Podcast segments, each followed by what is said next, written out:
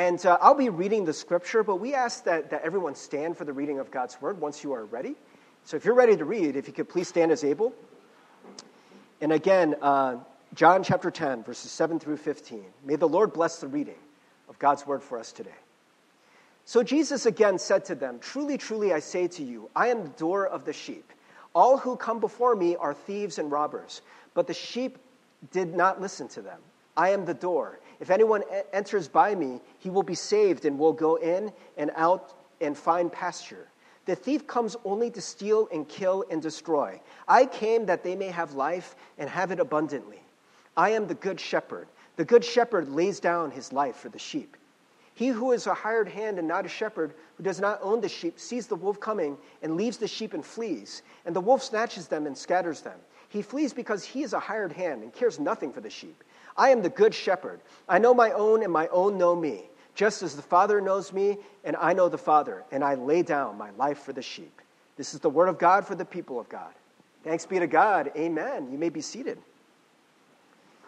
Well, as we mentioned earlier, that uh, we are entering into a new sermon series called Life Period. And so the prologue uh, is today, and we are talking about life, right? But what does that mean? And maybe this just seems obvious, but really there are kind of three different ways that you can talk about life. So one is like the most obvious, right? It's just like your actual breathing and existing, right? Being living as opposed to being dead, or, you know, being here as to, opposed to not, right? Uh, but then there's another way that we talk about life, and um, it is kind of just the everyday stuff of life. So it is existing, but it's like, what do you do from day to day? Right? It's the eating and the drinking and the pooping and the sleeping and the going to work and the, the going to school and making friends and, you know, how do you pass the time? And all of these ki- kinds of things that go into life. And we are going to be talking a lot about that in terms of how does your faith fit into that? A, a lot of times people tend to uh, uh, sort of dissociate, right, their faith, their, their Christian practice, Uh, uh, you know, if you happen to be a Christ follower, but oftentimes it's like relegated to Sunday, you know, or maybe when you go to small group, or maybe just on those isolated uh, instances where you, you just kind of, you know, really feel like praying, or, or you, you just need like a spiritual pick-me-up. But otherwise, we really just don't think about it.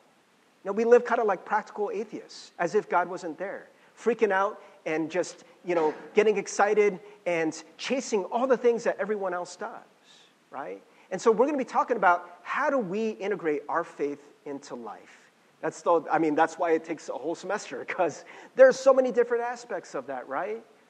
But there is a third way, actually, you can talk about life, and it's the subjective quality of it. What do I mean by that? Well, uh, it, it reminds me of one of my favorite movies of all time.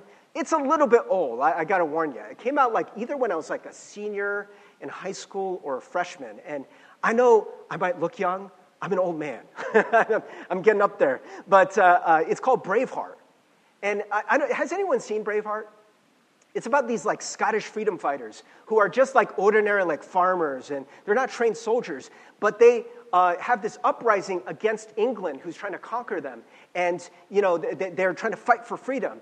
And so William Wallace, uh, the main character who's played by Mel Gibson here, um, he has this quote that resonated with a lot of people. And, and sometimes you'll hear people quote it, and, and they don't even really know where it comes from, but it's just kind of caught on. This idea that every man dies, but not every man really lives. That's my Scottish accent. It's terrible. I'm really bad at accents, sorry.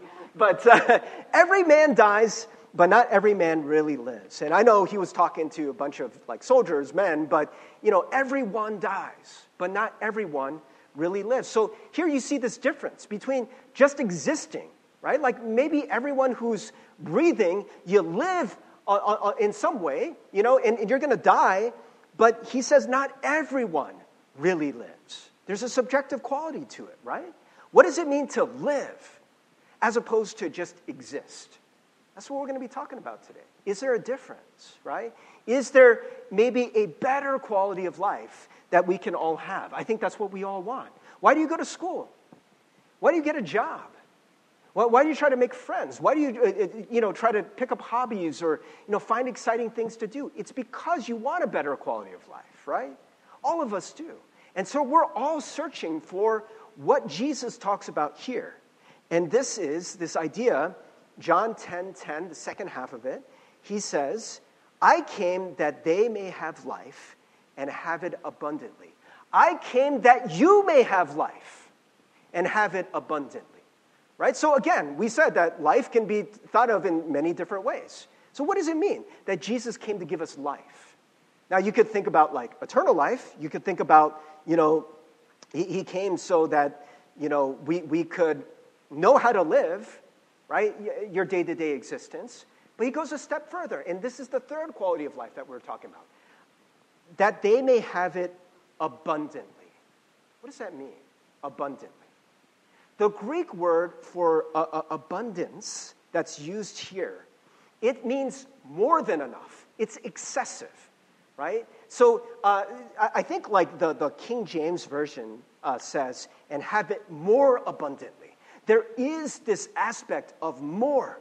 Can you imagine going to, for a dinner for just two people, and this was your spread, right? That wouldn't just be enough, right? That would be abundant, more than enough.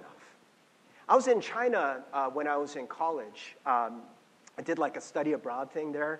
And when we got there, our host brought us to this restaurant, um, a Chinese restaurant, but in China they just call it a restaurant, right? But uh, they brought us there, and man, just the food was awesome, right? They just kept bringing out dish after dish after dish. And it wasn't like, there's no, you know, Kung Pao shrimp or General Tso's. You know, I didn't know any of the names, but it was fantastic. It was so good, right? And like, like seriously, so much food came out, and I, I was just stuffing myself. I was like, man, this is the best meal I ever had. What I didn't realize is the meal was only halfway over. They kept bringing out food. And, and you know, those of us who were, weren't from China were looking around like, what in the world? How are we supposed to finish this? And what I heard, at least, at least in that region of China, that the custom was to make sure that you just, like, if you had guests, like guests of honor, like when you buy food, right? When you order the food, you order double what you think they can finish. Because you don't want there to be any question that they finished the food, and you know, you ask them and they're just being polite and they're like, oh yeah, yeah, I had enough. You don't want there to be any question, so you double it, right? And I was like, you know, so I grew up, my mom always told me to finish everything I that's in front of me. Right? So I tried. I couldn't do it. I was like, I'm going to die. Right? It's too much. This is abundance, friends. This is abundance. Think about that. Christ has come to give you life and to give it to you overflowing, more than enough, excessively. Right? It's like, like just way, way, way, way too much. Right? Now, I want to show you the opposite of excessive or abundant. It's this. Can you imagine someone treated you to this meal? You came over to someone's house, you're a guest of honor, and you get one saltine cracker on your plate? Be like, I mean, you know, maybe if you're good enough friends, you'd be like, what the heck is this, man? What kind of cheap person are you, right? This is meager, right? This is barely enough. But let's be honest. When you think about the Christian life, when you think about a life of faith, somebody who says, like, okay, I don't know. What, what if one of your friends is like, you know what? I'm going to live my life in a holy way from now on. I'm going to live everything for God. In your mind, does it look more like this or more like this? More like this or more like this? More like this or more like this? I'll be honest. For most of my life, the Christian life, I thought of the saltine cracker. Right? I thought, like, okay, you know, yeah, yeah, God provides, right? The, the birds of the air and the flowers of the field, they have enough to eat. You know, Solomon in all his splendor wasn't clothed like one of these flowers, but come on, right? I want to live a life that is, is rich and full. And sometimes you would think about, like, monks. Saint Francis, who was a rich man. His father was rich, and he renounced his wealth to follow Christ and to become a beggar. And you've ever seen, like, those brown robes that, that monks wear? They would have a, a uh, just a string uh, wrapped around their waist. You know why they have a string wrapped around their waist? Because they weren't allowed to wear a belt. Uh, wear a belt because belts were for carrying coin purses, and it was a way of saying with that rope, we have nothing, we have absolutely nothing but God, but Christ. A lot of us hear that, right? Or we, we think about, like, you know, I don't know, there's these great praise songs we sing where it's like, Lord, I give you my heart. I give you my soul. See, it's kind of nasally, right? But I live for you alone, right? And we're like, God, I give you everything. And many of us are afraid of that prayer. We're afraid of saying, God, I give you everything. God, have your way in me. Whatever you say goes. I'll follow your will. Because what are you afraid of?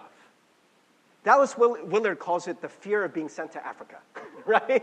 This fear that you're going to be uh, sent, called to be a missionary in Africa, and we don't want that. We, we don't want to be poor, right? We don't want a meager life. But that's not what Jesus is saying, right? When we look at what he's saying, uh, well, yeah, let's go back.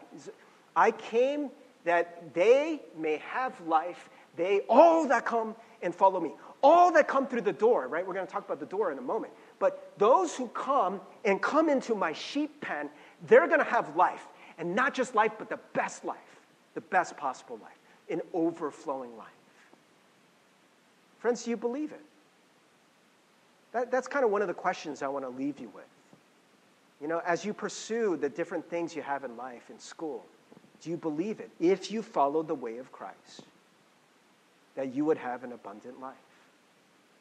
Or do you believe, as many people do, that you would be missing out? That God is this cosmic killjoy. He's going to tell you, no, that's too fun. You can't do it. Or that's too much. That's too enjoyable. What I see in this, God is a God of much. He's not a meager God. He's not a poor God. He's an abundant God. And he wants to give you abundant life. But we need to flesh that out a little bit, because I, I understand that maybe some of you are having kind of this cognitive dissonance where there's a little bit of a disconnect between what you understand of Christianity, what the world has told you about following Christ, and even some of the things you've seen, and what Jesus is literally saying here, that you can have life overflowing, right? And so let's take a look at uh, some of the other scriptures here. So it says, Jesus again said to them, truly, truly, I say to you, I am the door of the sheep. I am the door. If anyone enters by me, he will be saved and will go in and out and find pasture. So friends, uh, what you see here is uh, this is an uh, old-fashioned sheep pen. This is the kind of sheep pen that, that uh, a, a lot of people believe that you would have found in uh, first century Palestine, where, where Jesus, this is his context, right? And so we think about sheep pens as like, you know, either a wooden or metal like fence, right? But they would have made it like this. And so it's almost like a little stone fortress, like a little castle, isn't it? And there would only be one opening, right? Now for some of us, we're like, I don't know about that. If I went in there, it would be a little claustrophobic, right? And, and Jesus is saying, I am the door. I'm the way in. You got to come through me. But once you get in, right, everyone who would have heard Jesus talking in this way, talking about being the door of the sheep, and you're going to be able to go out to pasture, it is this idea that you're going to be enclosed. How does that make you feel? Again, I know that a lot of times in the world, we think about the restrictions, right? We think about Christianity as a set of rules, right? What we do and what we don't do. But remember what Jesus is talking about here. He is talking about life. Why is this a good deal for the sheep? Why? Because the sheep had lots of predators, right? There would be wolves. There would be people who would want to steal the sheep away and take it for themselves, or to shear the sheep or kill the sheep and eat the sheep, right? But when you come into the sheep pen, man, you are in a fortress. You are in a castle, right? What do we know about the sheep that go into this pen? It's not so much a restriction, but they get to live. Not only do they get to live, but they get to go out to pasture, right? They made sure to put the sheep pen in a place where there would be plenty of grass, plenty of things to eat, right? It's a good place. And they are completely protected, right? And so Jesus is literally trying to give us life, right? Because the truth is that there are threats. He, uh, Jesus says, all who came before me are thieves and robbers, but the sheep did not listen to them. The thief comes only to steal and kill and destroy. I came that they may have life and have it abundantly. I want to share a, a spiritual truth with you that's not really in fashion anymore. It's not something we talk about, but it's a reality in Scripture, and you can't deny it, that there is an enemy. Right? I think most of us know that we live in a dangerous world, right? And just a moment ago, I talked about this idea that even for Christians, people who go to church and maybe grew up in the church, still many of us day to day live as functional atheists. What does that mean? To live as if there is no God, to have the same fears as someone who believe, that, believes that there is no God. You know what I mean? It's like this idea of like, oh my gosh, oh my gosh, oh my gosh, what happens if, right, like fill in the blank. What happens if there's an even worse coronavirus, right? It's not the Delta variant. It's the Omega variant. Oh! And there is no cure. There is no vaccine. What do we do? What if everything gets shut down again? What if my business shuts down? What if I get fired? Right? What, what, what if I fail that test? Right? It's the what if question. And how do you answer that? For many of us, we just see like a deep, dark void. We're like, it's just me, right? I'm alone. And if one of these things happens, if the bottom falls out, guess what? I fall. And I get a lot of broken bones. And I get really messed up. That's the way we operate in this world. That's why people are scared all the time, right? We live in an atmosphere of fear. We live in a kingdom of fear. We have a low level of it all the time. We call it anxiety. That's what anxiety is. It is unspecified fear. And you are swimming in it all of the time. For many of us, this has been my experience. From the moment that I would wake up, I would feel that low-level thrum of anxiety and fear. Right? And oftentimes the first thing I would look at in the morning, I look at my phone and like, oh my gosh, what went wrong while I was sleeping? Oh my gosh, Afghanistan is burning. It's terrible. Oh my gosh, COVID is on the rise again. Oh my gosh, this or that. And it's just everywhere, this fear that we have. What is Jesus saying? You come into my sheep pen, and you're in a fortress. You are safe. Now, I want to be clear about this. Jesus isn't telling people to go run away from reality, to quit their jobs, to quit their families, right? What he's talking about is a metaphor, but it is also a lived reality for those of us who live in the kingdom of God. He's like, if you come to me, if you come through me, the door, you're going to get to be in my sheep pen. This is what we call the kingdom of God. This is life with Christ. And in this life, you're safe. And you get to thrive. You guys remember Psalm twenty-three? It's one of the most famous scriptures, right? The Lord is my what? Shepherd. The Lord is my shepherd. I shall not want. He makes me lie down in green pastures. He lets me walk beside the still waters, right? Now, Dallas Willard, when he talks about this passage, he's like, what sheep can lay down in a green pasture? You know what sheep can lay down in a green pasture? A sheep that's full. Otherwise, the sheep's like, right? What sheep can just walk beside the still waters, just chilling? It's a sheep that's not thirsty. I shall not want. I'm provided for. I have everything that I need. And this is the messed up thing about people who are hungry in this world, in a dangerous world. You know what happens to your appetite? When, when, when you're, you're under fear and stress, have, has this ever happened to you? Right? Because, like, seriously, think about it. If you think that there's a lion right there that's about to devour you, or there's a thief or a robber and they've got a gun pointed at you, you ain't thinking about food, right? You lose your appetite. You ever been so stressed out you can't eat? We've all been there, right? Can I hear an amen? Yeah, you've been there. Have you been there? Yeah, I believe. You've been there, right? Now, so if you've been there before, then you know what it's like. But this is the thing. You're still starving. And this is what it, it's like to live in this world of fear. We're all hungry. We're starving. We need to fill our bellies, but we can't. And so you got these sheep that are scrawny, and they're shaking, and they're like, where's the wolf? Where's the wolf? Where's the wolf? Now, for some of us, we're like, that looks like freedom. But when Jesus is talking about that, he's like, that's not freedom. That's death. This is abundant life. And if it's not death, it's a meager kind of existence. Some of us, that's all we know, but we're afraid all of the time. We're anxious all of the time. But what Jesus is saying is, come to me. Come and live in my sheep pen, and you will be protected. You don't need to be afraid anymore, and you're going to have all you want to eat and more. Right? That's what he's talking about when it comes to abundant life. Right? Now, friends, um, I, I just want to say, like, you know, so it talks about, like, the other people that come into the sheep pen, or the other people who are trying to lure the sheep away. They're thieves and robbers. They don't have your best interests in mind, right?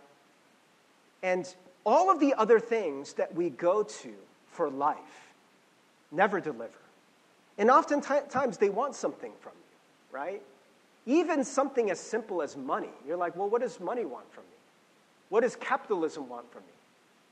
You're just another cog in the machine, man. You're just another consumer, right? That's what they want from you. They want you to spend, right? They want to get your money. They want you to believe that money is the most important thing. I'm not saying money isn't important. It's not God. And capitalism is definitely not the way of the sheep pen. It's just not. You know what I mean?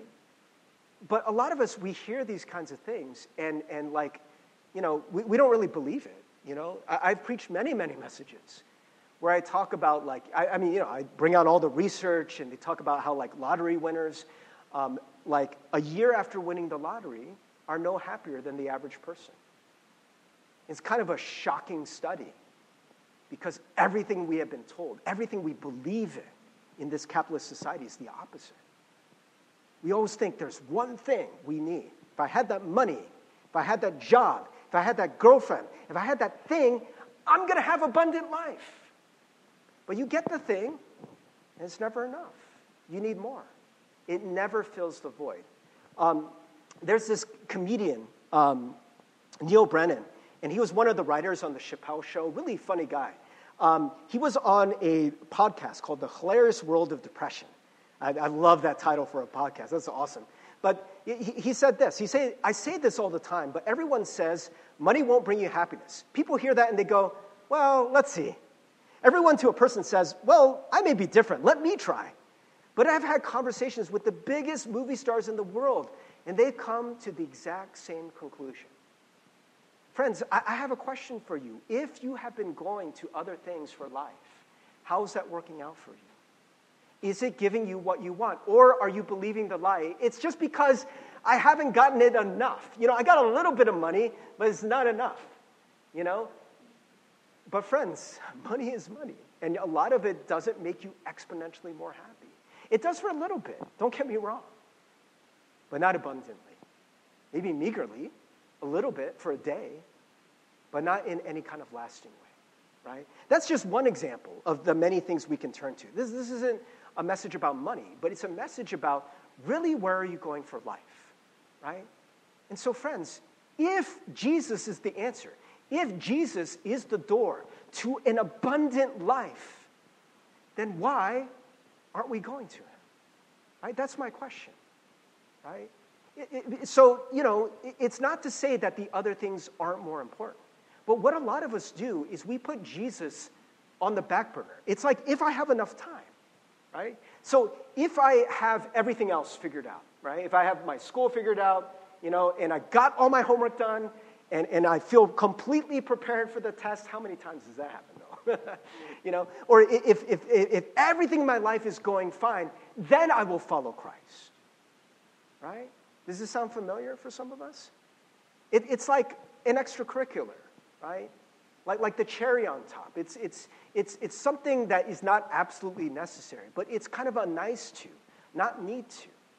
And one of the biggest problems in life that we have is we actually don't think we need God. We don't think we need a life of faith. We don't think we need a community of Christ, right? And so, you know, as we begin a new school year, I, I just, you know, want you to maybe ask that question of yourself. Where are your priorities? Where are you going to find life? Have you made your pursuit of a, a, a life of Christ, following Christ? Is that a priority for you? You know? Yes, other stuff is important, but is this a priority?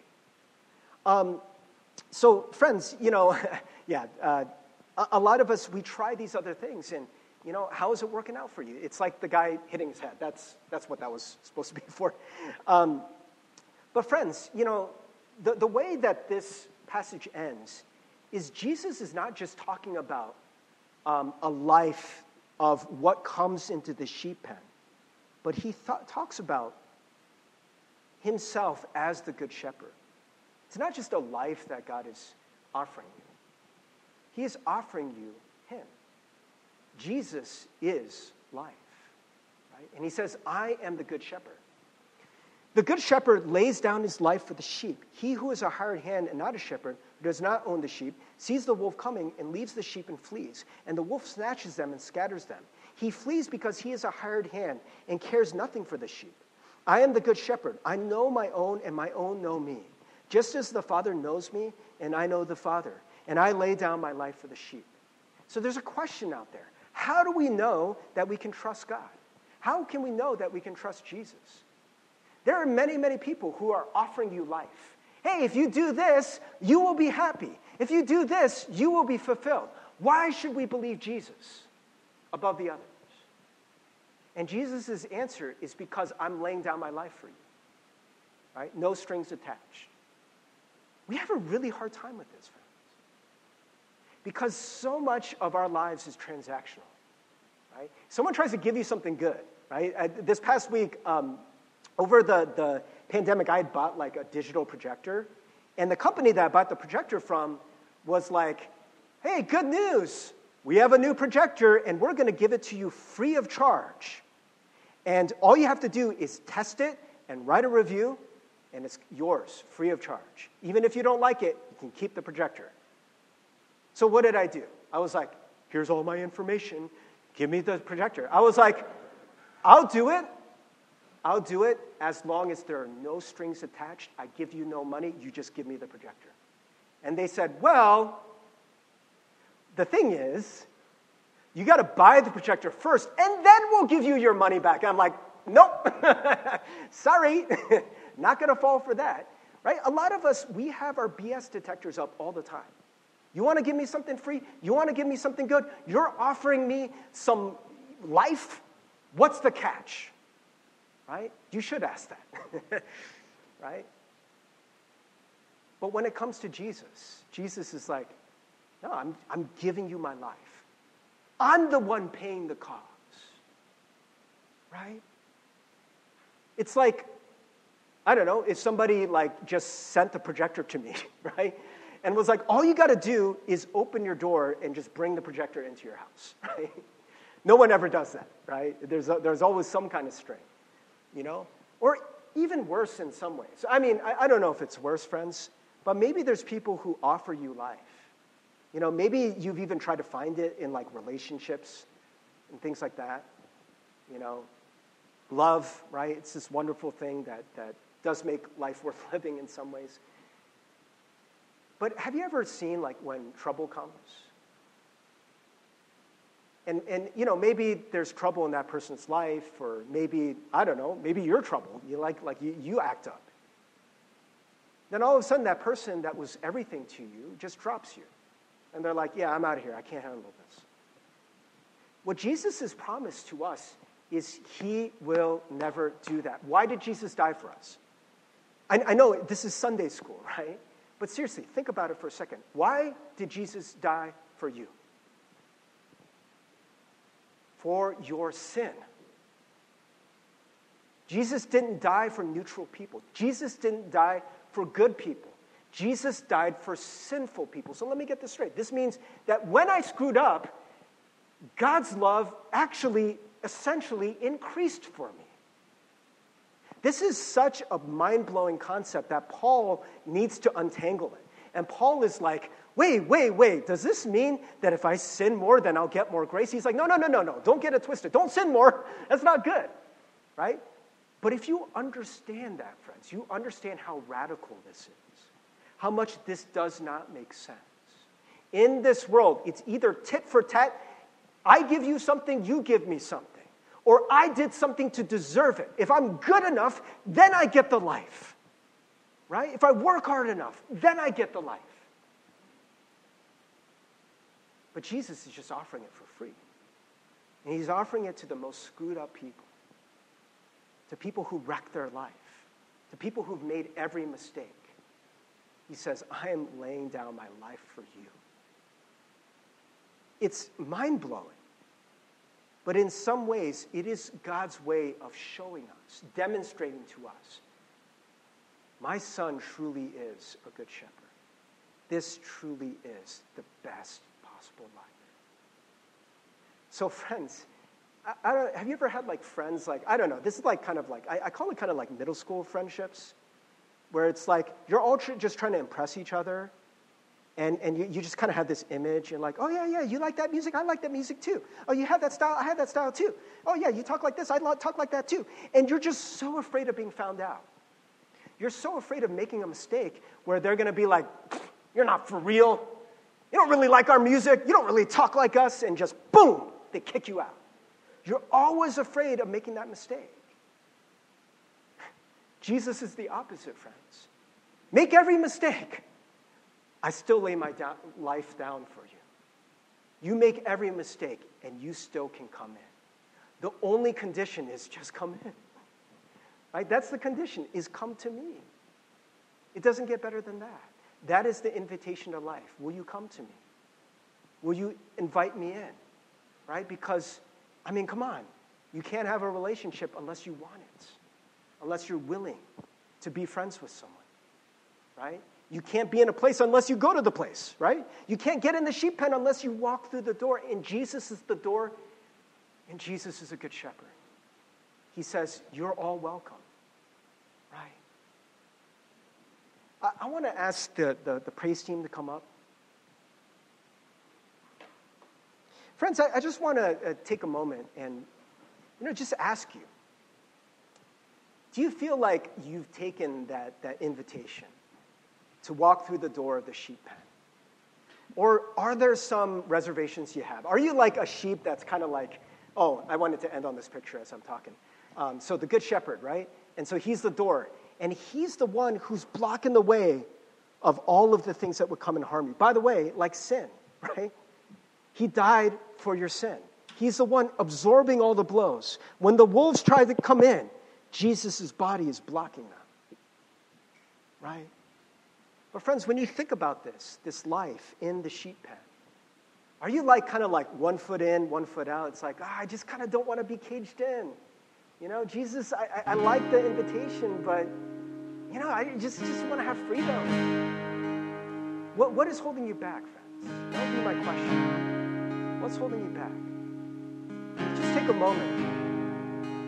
If, if, if this is what you want, maybe you've said it before. Maybe you, you You have affirmed, and this has been your decision. I want to live in the sheep pen. I want this abundant, overflowing life.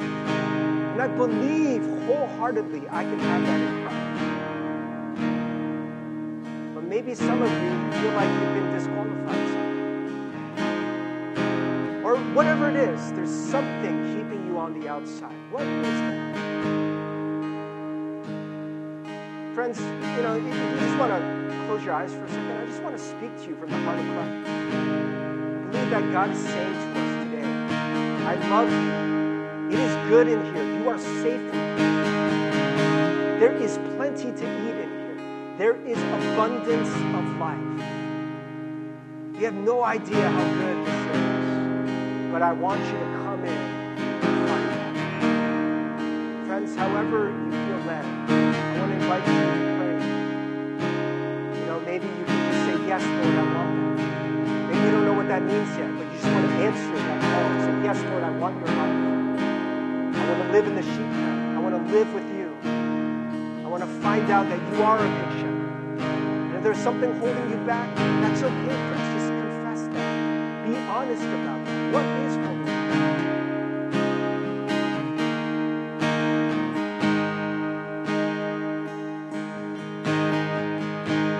Precious God, we are reminded that your Son laid down his life for us, that we could come into the sheep pen, that we could be protected, that we can have abundant life.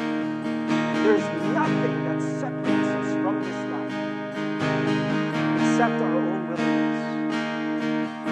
So God, I pray for anyone who's thirsty, anyone who's hungry, anyone who is really wanting this abundant life, say yes, to come in, to find out how good it truly is. God, we thank you. We pray all these things in Jesus' name. Amen. Let's rise for worship.